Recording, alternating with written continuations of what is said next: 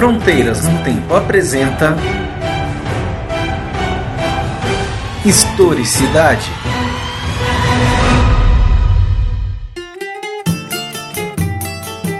Olá, aqui quem fala é o CA e você está ouvindo o Historicidade, o programa de entrevistas do podcast Fronteiras no Tempo, um podcast de história. Estamos aqui na segunda temporada do Historicidade e antes da gente anunciar quem é o nosso convidado, eu queria agradecer à Universidade Católica de Santos por ter nos cedido seu estúdio de rádio para gravar este episódio. Este programa conta com o Rodrigo Pereira na mesa de som e a edição da Talking Cast. Nesse episódio, nós vamos falar sobre a história da política externa brasileira no período imperial, sobretudo que envolve o sul do país, ali região bem é, agitada politicamente de várias contendas. E para falar sobre isso, nós vamos receber o professor doutor Daniel Rei Coronato, que é graduado em Relações Internacionais e mestre em Ciências Sociais pela PUC São Paulo e doutor pelo Instituto Santiago Dantas, que é um programa de pós-graduação em Relações Internacionais interinstitucional, que envolve a Unesp, a Unicamp e a PUC São Paulo. Daniel, prazer te receber por aqui. Prazer Muito é obrigado meu. por ter testado esse convite aí para bater esse papo com a gente no Historicidade. Obrigado, eu que agradeço. Daniel, pra gente começar essa, esse papo, acho que é bem interessante aí pensar um pouco nessa tua trajetória, né? É, você é um internacionalista que não só flerta, mas vive em matrimônio aí com a história, né? Se casou com a história, voltou suas pesquisas ao passado, especialmente pro período imperial. Né? Trabalhar essa história da política externa brasileira durante o Império, quando esse país tem o seu primeiro momento de formação né? e sua consolidação ali no século XIX.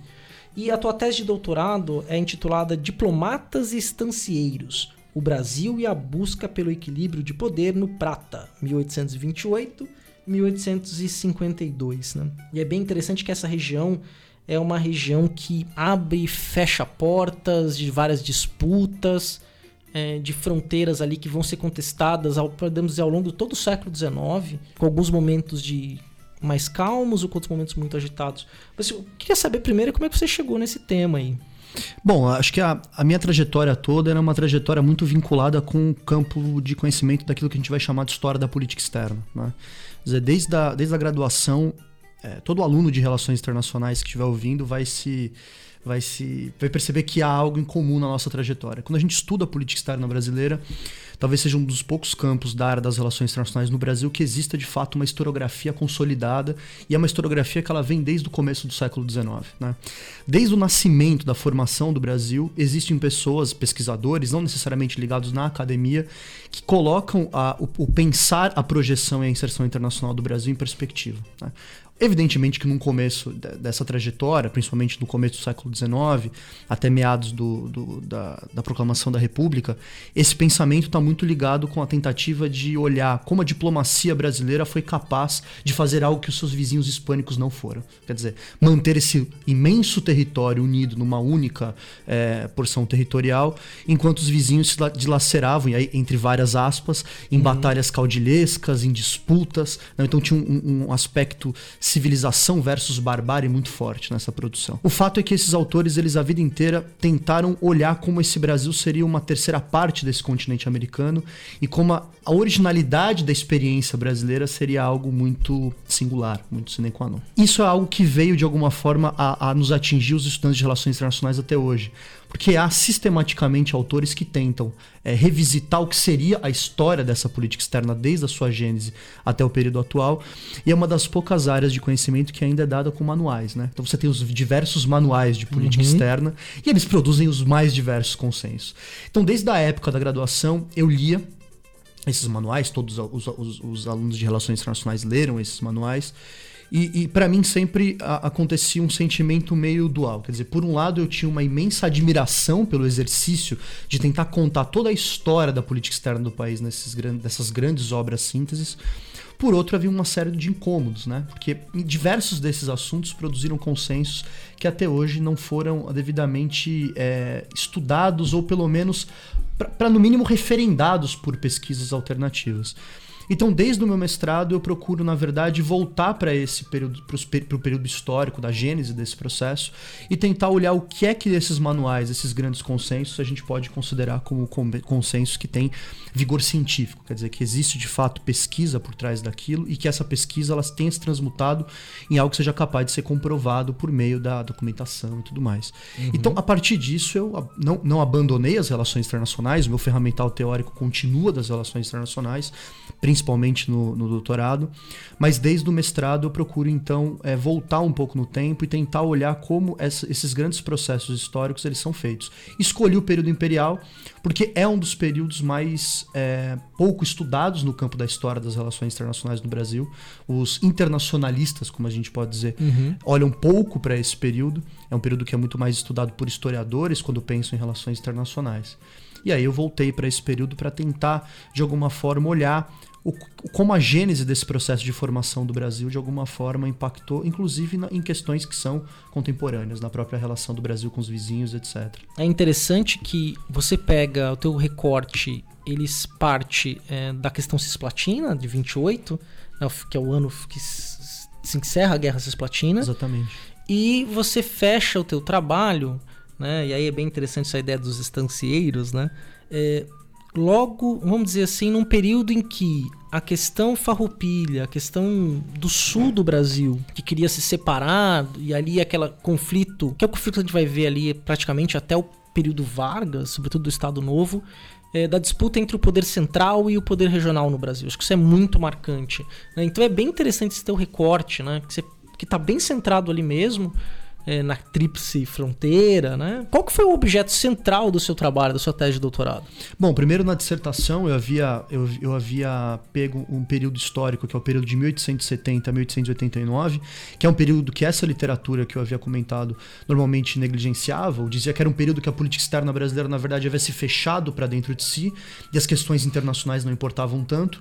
E quando eu fui analisar a documentação, eu vi exatamente o contrário, quer dizer, uhum. o regime imperial fechado só para as questões platinas por conta da, dos resquícios da Guerra do Paraguai mas por outro lado tentando trocar aquilo que a gente brinca da coroa pela cartola, quer dizer, é, a monarquia brasileira tentava se modernizar, se lançar nas grandes fóruns internacionais, etc. E nessa leitura, e, e principalmente na análise da, da documentação que tratava sobre os acordos de paz da Guerra do Paraguai, me chamou muito a atenção o tipo de linguagem que o governo brasileiro usava com o governo uruguaio. Foi muito mais uma observação, assim, de, de maneira quase que semântica. Algumas palavras que eram usadas, alguns termos que eram usados, que eram muito diferentes de qualquer outro tipo de padrão de linguagem que foi utilizado. Imediatamente comecei a olhar para a relação entre Brasil e Uruguai especificamente. E boa parte da historiografia vai dizer que, na verdade, o que o Brasil teve é, no período pós-guerra é, contra Rosas até a Guerra do Paraguai seria uma espécie de protetorado na região do Uruguai. E aquilo me chamou muito a atenção. E eu comecei a sistematicamente estudar a, a região sul, e aí eu caí invariavelmente aconteceria isso. E eu devo isso, inclusive, ao professor Oliveiros Ferreira, falecido agora, né, uhum. no ano passado, que ele havia brincado comigo dizendo: Olha, se você for olhar a questão uruguaia, não deixe de olhar a questão dos estancieiros. Né? E eu passo a olhar sistematicamente as conexões que haviam entre esses conjuntos populacionais que viviam nas regiões de fronteira que eram verdadeiros é, empresários soldados, né? porque eles tinham questões capitalistas voltadas com a produção de gado, com as charqueadas, uhum. mas eles tinham seus exércitos particulares. E eles faziam política própria a revelia, muitas vezes, do, do, governo central, às vezes a revelia da presidência da província. Isso vai se materializar no período que você havia mencionado agora há pouco, que é no período da farroupilha. Uhum. Que existe, inclusive, tratados internacionais feitos, em tese, por particulares, né? porque o que havia naquele período era uma guerra civil, a Guerra Civil Rio-Grandense, unindo duas facções do, do, da província. E, e, esse, esse agrupamento de pessoas reunia entre si uma quantidade daquilo que eu vou chamar na tese de recursos de poder, de capital e de coerção tão grandes que não é possível você falar da estrutura de um Estado verdadeiramente nacional. Né? Então, o que você tem uma estrutura pré-nacional em que os formuladores da política externa estavam ora no Rio de Janeiro, ora em Porto Alegre, na, na presidência da província, ora na fronteira, e que você dependia, o poder central e o poder da província, desses soldados estancieiros, dos seus interesses particulares, para fazer a defesa de uma fronteira que sequer estava estabelecida.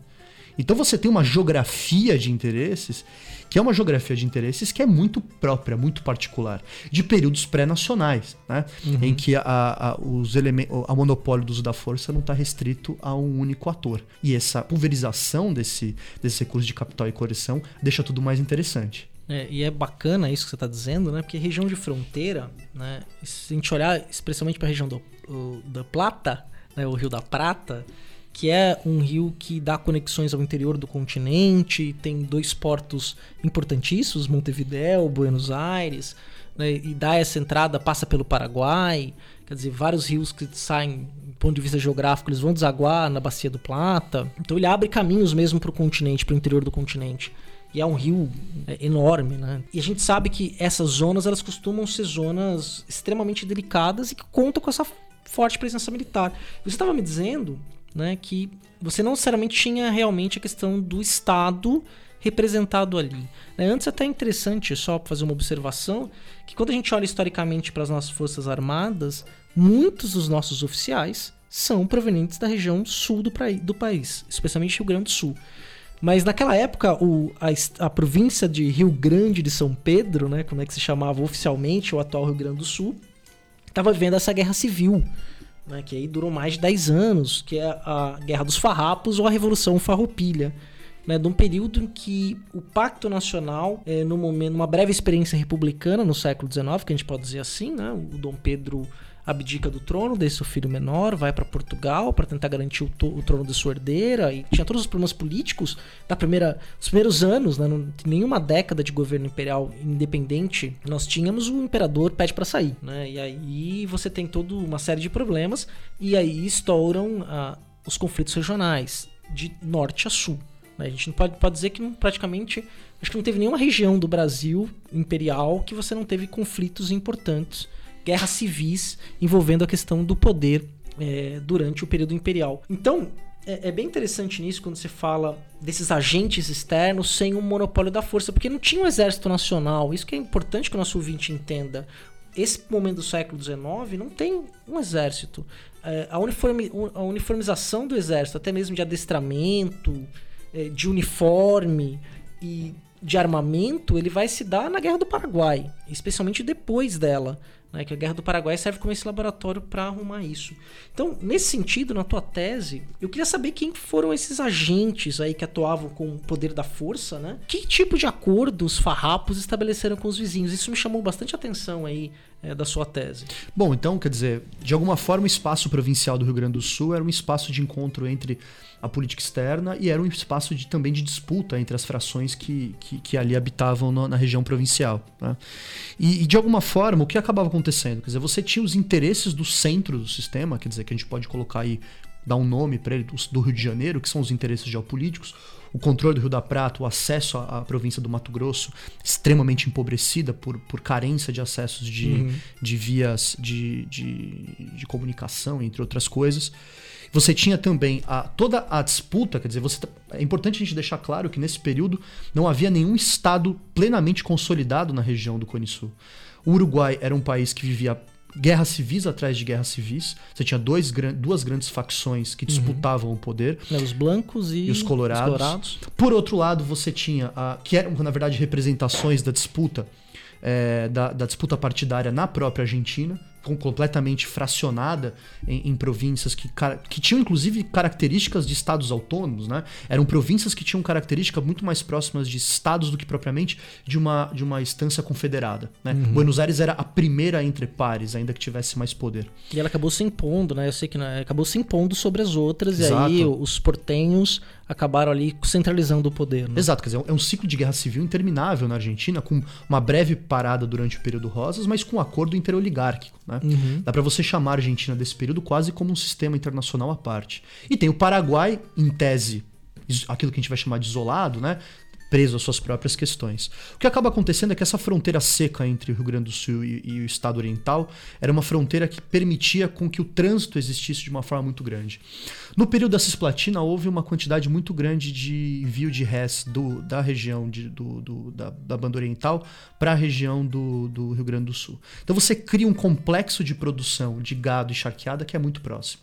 Qualquer perturbação política que acontecia no vizinho afetava diretamente nos interesses econômicos desses soldados empresários, que muitas vezes, inclusive, do, tinham é, uma. A, uma vantagem, que, eles, que a, a, famosa Guarda Nacional, vários deles faziam parte da Guarda Nacional, então eles tinham certas prerrogativas legais dentro do território e que poderiam favorecer certos grupos políticos no vizinho.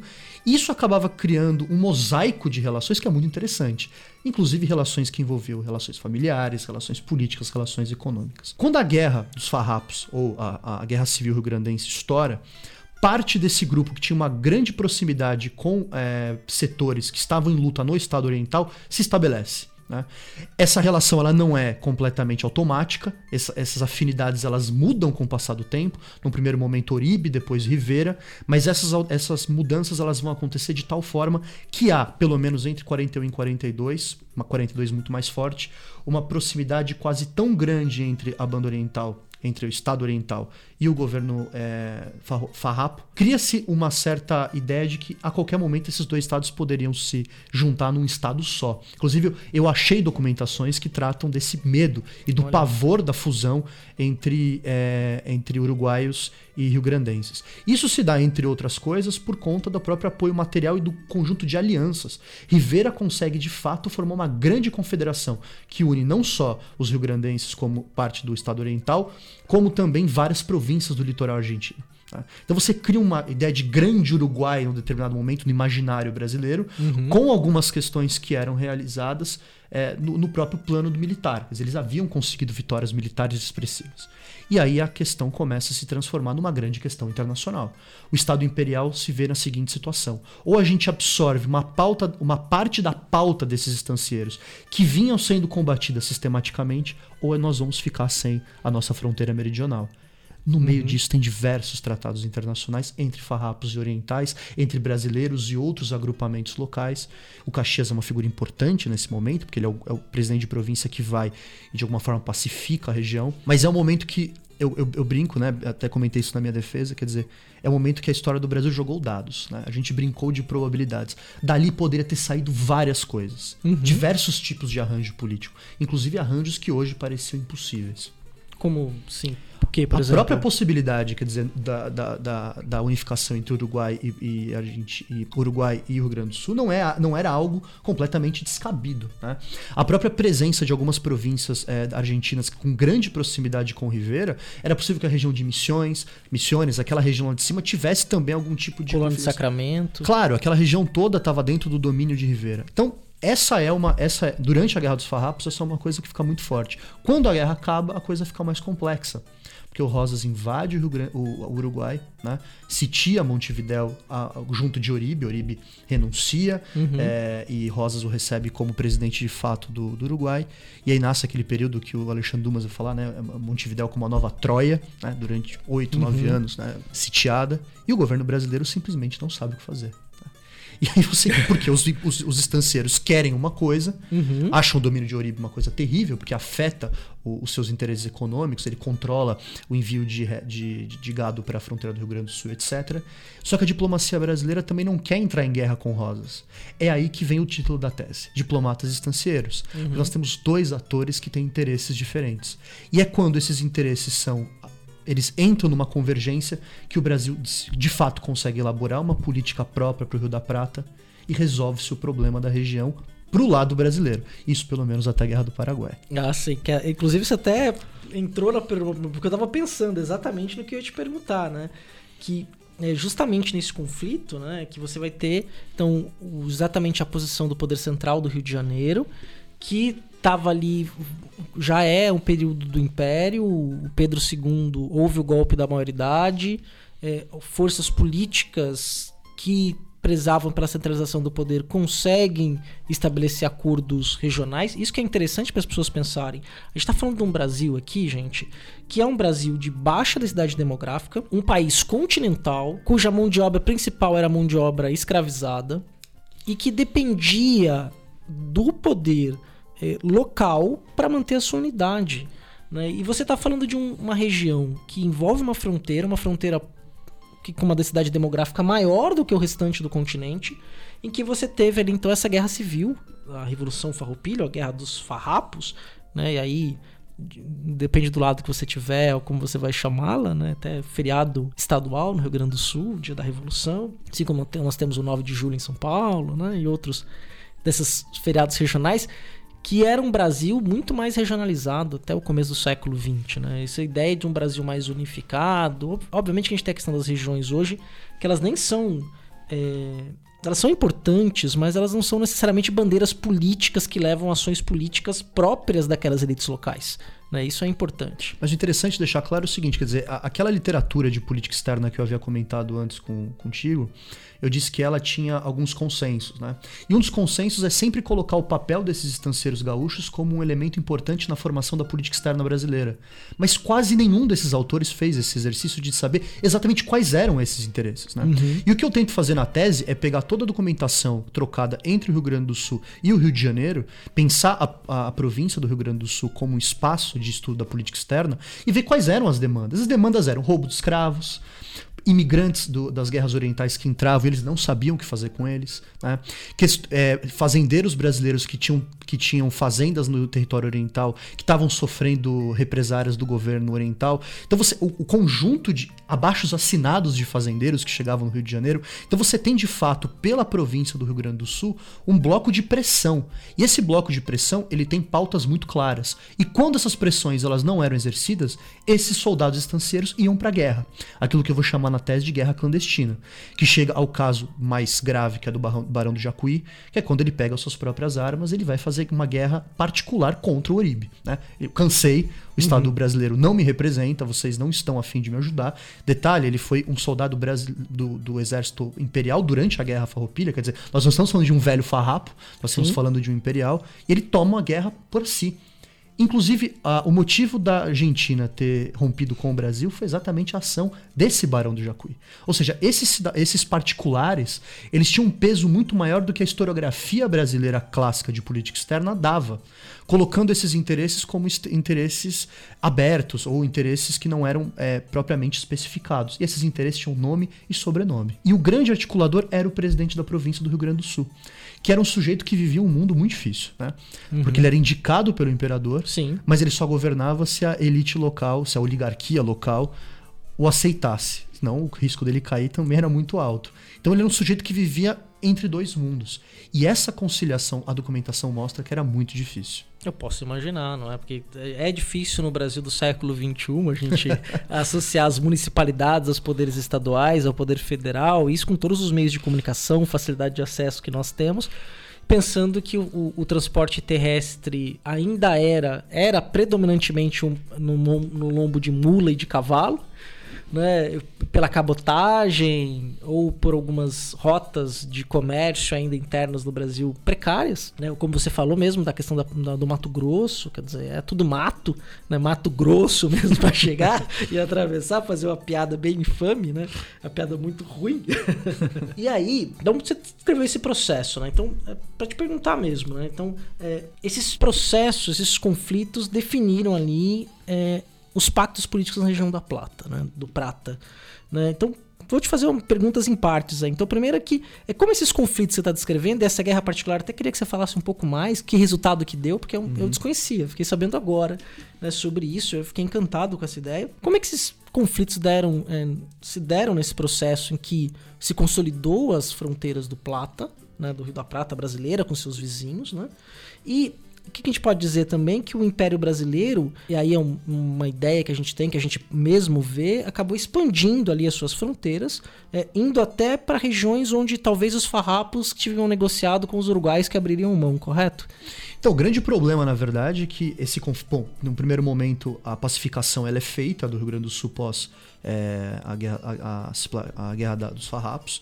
Depois você tem esse período que, eu, que, é um período de tentativa do governo central de recuperar os atributos de capital e coerção da, da própria província, tentar organizar a casa, quer dizer, 10 anos de guerra civil, você uhum. pode imaginar, não é brincadeira, você desarticula todas as estruturas de produção, as próprias relações políticas têm que ser refeitas, é um processo muito difícil de ser é, comandado. Aumenta ou diminui o efetivo de força, né? Uma pergunta que você tem que se fazer. Sim. Né?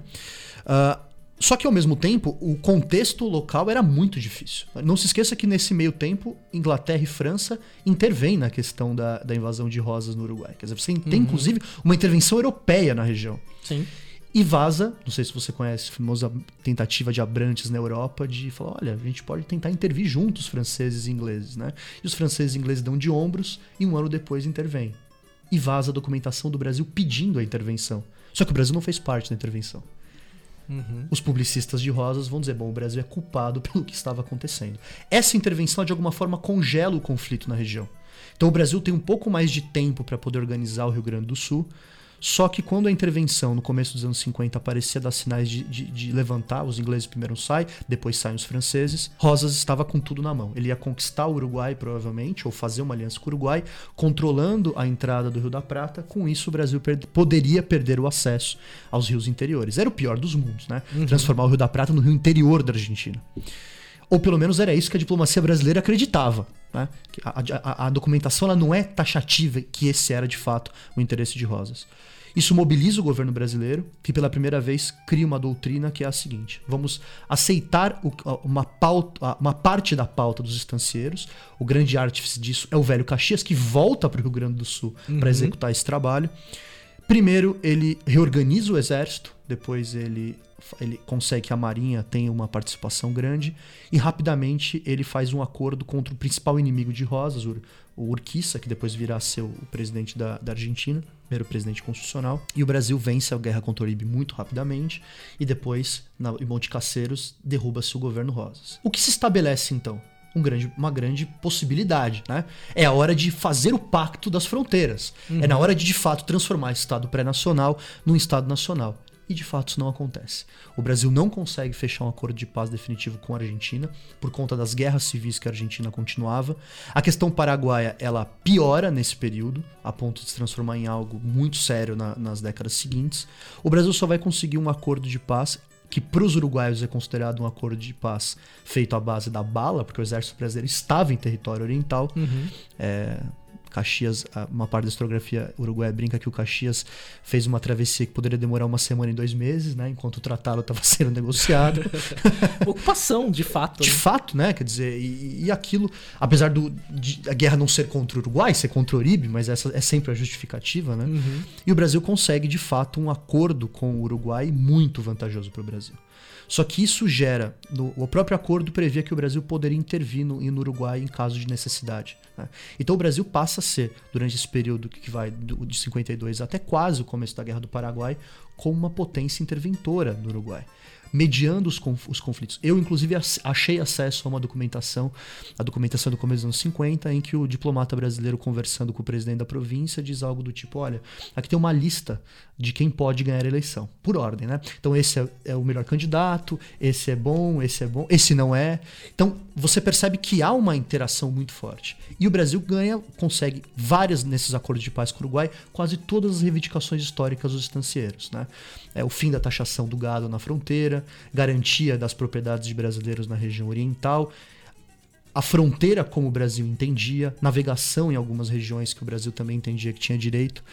E aí estabelece de fato uma situação que é muito complicada. Não se esqueça que a Guerra do Paraguai ela começa antes de qualquer coisa uhum. com uma intervenção brasileira no próprio Uruguai. Né? Sim, sim. Até a historiografia atualmente, a gente pode até um dia voltar a conversar sobre a Guerra do Paraguai, que é um tema quente, né? E fantástico, né? Mostra que a tese de que foi uma influência inglesa, sim. né? Ela tá por, caiu por água abaixo. Claro. É, tinha os, aí a sua tese vem mostrar que a atuação brasileira na, desde 28, aí termina em 52 ali o processo, mas se você que aí você vai ter dentro do próprio Brasil é, o Gabinete Paraná, que vai dar uma, um apaziguamento aos conflitos políticos e manter uma certa estabilidade. Nos anos 60 estoura tudo de novo. Exatamente. Quer dizer, nem 20 anos depois. E eu acredito que nesse período os conflitos de interesse na região tenham se mantido é, em alta né? Porque a gente atualmente é uma coisa mais tranquila ali naquela fronteira, né? Muito mais uma ideia de países co-irmãos, embora nossa visão com os uruguaios do Estado brasileiro seja ainda de um Estado imperialista para eles, né? E faz sentido, né? Quer dizer, é só você olhar o mapa, né? O tamanho de um e o tamanho do outro, quer dizer, o próprio, o próprio, o próprio histórico. Qualquer estudante uruguaio começa a estudar que a história do Uruguai nacional começa com uma guerra de independência nacional contra o Império do Brasil. Exato. Mas a gente esquece disso, né? Sim. né? Quer dizer, é a primeira página do livro de história deles, forçando um pouco, né? Claro, vem antes, uhum. mas pensando no período nacional, é uma guerra de independência contra o Império do Brasil. Os, o, e de fato é muito interessante, porque a própria nacionalidade a uruguaia é uma nacionalidade muito, é, muito, muito singular. Né? Eles não são argentinos, porque nesse processo eles se desfizeram, também não são brasileiros, Uhum. mas é uma das regiões mais cosmopolitas da região da América do Sul do século XIX, tinha pouquíssima população uruguaia, Montevideo era de fato uma praça internacional. História das ideias, né? Muitas pesquisas podem ser feitas ali, a quantidade de refugiados, exilados políticos. Era um, Montevideo era um lugar efervescente nesse período. Uhum. Então, é, é é uma nacionalidade que ela se forja nessas brigas, nessas disputas internas, muito mais do que propriamente nessa relação com o outro. E o Brasil tem uma, uma, uma força. Certa vez a gente ouviu, ouviu um, um outro podcast de você falando sobre a Operação Condor, né? Da professora Alessandra, e ele citou-se num determinado momento, né? A questão do Cone Sul. E eu me lembro que esses tratados internacionais do século XIX chegaram a ser, inclusive, usados como escusa para interferências brasileiras no, no Uruguai no século XX. Quer dizer, é um passado que não está tão morto assim. Né? É- é- e, e são coisas que estão muito próximas ainda do nosso ponto político. Essas, essas coisas ficam adormecidas, em determinado momento elas reaparecem. Então, esse é um, é um ponto interessante, né? Que abre uma outra perspectiva para nossa história à medida que a gente consegue perceber né, o que de fato havia um projeto, talvez um projeto brasileiro mesmo de exercer hegemonia é, no sul do país. Sem né? dúvida. É, no sul do continente, vamos dizer assim, né? E aí essas políticas internas argentinas, uruguaias também vão influenciar como vão ter a nossa principal, talvez a nossa principal guerra internacional, que foi a guerra do Paraguai e que vai é, trazer marcas importantes ali para até mesmo o processo de dependência, né? Quando o Conde de é, invade lá, domina o Paraguai, decreta fim da escravidão, né? E vários outros processos e que a própria atuação de elementos nessa guerra vai formar depois um pensamento militar mais unificado, que vai ser um pensamento republicano. Quer dizer, então essa região, ela, esse momento histórico, essa região de fronteira, vai ter é, impactos do que nós nos tornamos quanto país. E, e pensar também, quer dizer, muito além dessa questão só do, do Estado central, né? Ainda que boa parte da produção em política externa olha muito pro Itamaraty, olha muito pro diplomata, olha pros de- grandes diplomatas, para as grandes figuras, né? Aqueles artífices, né? Os próceres da, da, da formação do Brasil. E o que eu percebi logo do começo da pesquisa, e na verdade a minha intenção é continuar nessa toada, é olhar o quanto que essas oligarquias locais elas tiveram um impacto enorme. né? No campo da história, quer dizer, oligar- as oligarquias são um elemento persistente. Você não Sim. pode pensar a história do Brasil sem olhar a questão das oligarquias. Por que a política externa seria algo à parte? né? É, pensar a política externa como uma ilha desassociada das questões internas e dessas pressões oligárquicas é imaginar um Brasil que de fato não existe. Hoje não existe. Não Sim, existia sim. muito menos no século XIX. né? Então, quando você começa a olhar essas questões, você percebe que há, em algum momento, um divórcio desse elemento oligárquico com esse elemento estatal. Em outros momentos, há convergência, como houve no período antes da guerra contra a Uribe e depois na guerra contra Rosas. Abrir um pouco dessa caixa e entender como essas questões elas são distribuídas me parece ser uma, uma, uma, uma agenda de pesquisa por fazer. Né? Que a gente precisa começar a deixar isso um pouco mais complexo do que aparentemente nós temos hoje. Daniel, agradeço muito aí ter aceitado esse convite. Esse papo foi muito, mas muito instigante mesmo. Deixou com uma série de outras questões que eu vou, quem sabe, se você aceitar, repetir em outra oportunidade. Estou à disposição. Obrigado. Obrigado, hein, Daniel.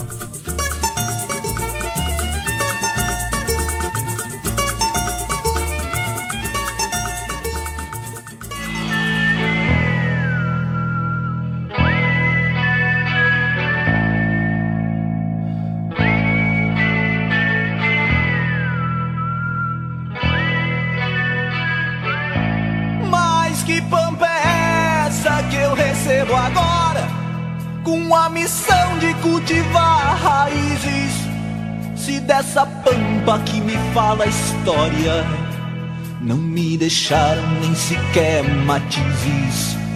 Passam as mãos da minha geração. Heranças feitas de fortunas rotas, campos desertos que não geram pão onde a ganância anda de rédeas soltas.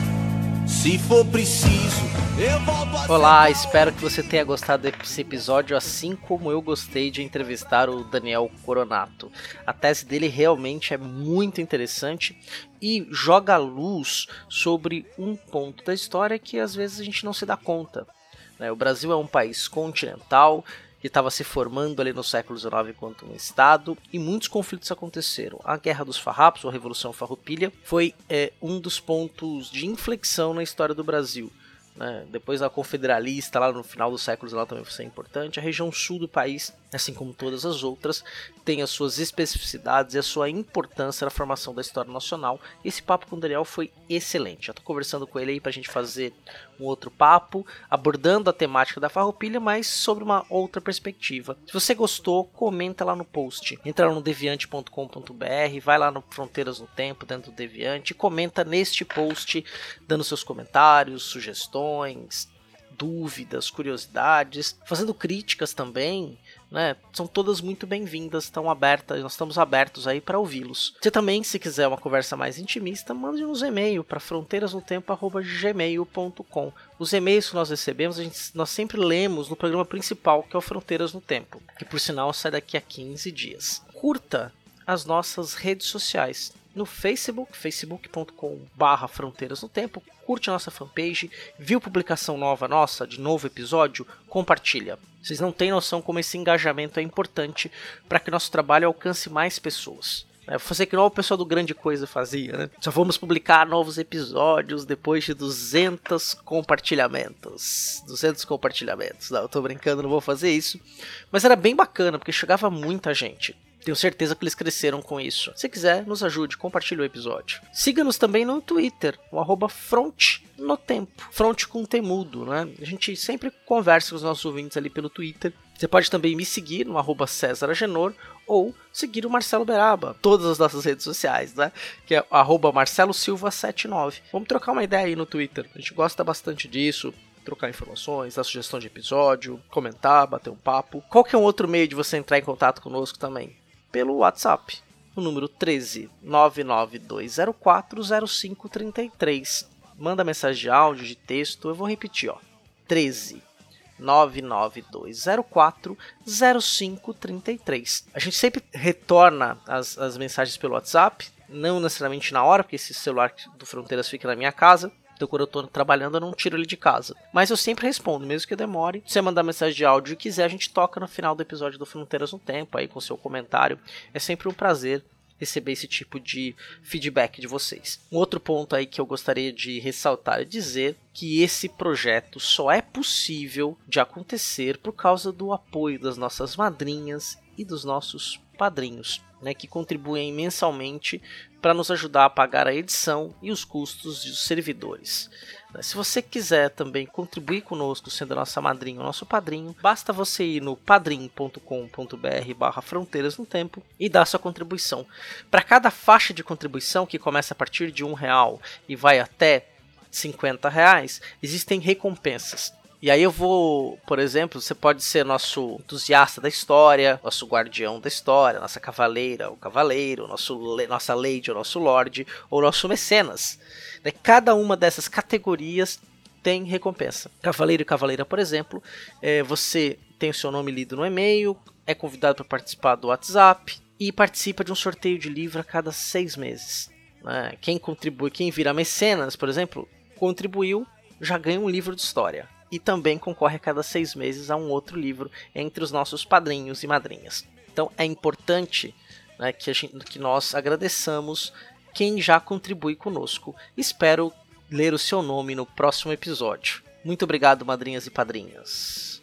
Alexandre Estrapação Guedes Viana, Alexandro de Souza Júnior, Anderson Garcia, Andréia Silva, Andressa Marcelino Cardoso, Arthur Cornejo, Bárbara Marques, Caio César Damasceno da Silva, o seu irmão, Caio Sérgio Damasceno da Silva, Carlos Alberto Júnior, Danilo Alves Cassonato, Eane Marculino de Moura, Eduardo Lopes, Héctor Ritter, Fábio Henrique Medeiros, Felipe Augusto Rosa, Yara Grise, Jonatas Pinto Lima, José Carlos dos Santos, Lucas Aquel, Manuel Macias, Marcos Sorrilha, Maiara Araújo dos Reis, Paulo Henrique Denúnzio, Raquel Magro, Rafael Alves de Oliveira, Rafael Higino Serafim, Rafael Saldanha, Rafael Almeida, Raul Borges, Renata Sanches, Rodrigo Vieira Pimentel, Rômulo Chagas, Senhor Pinto, Tiago Gonçalves, Vitor Silva de Paula, Wagner de Andrade Alves, William Scaquetti, William Spengler já está se preparando o seu GIF animado por causa da música dos recados aqui, Will. Beijo no coração. Yuri Morales e ao Padrinho Anônimo. Muito obrigado a você que está escutando até aqui, a você que nos apoia e você que nos apoiará. Muito obrigado. Até daqui 15 dias no episódio do Fronteiras no Tempo, que está bem especial. Grande abraço.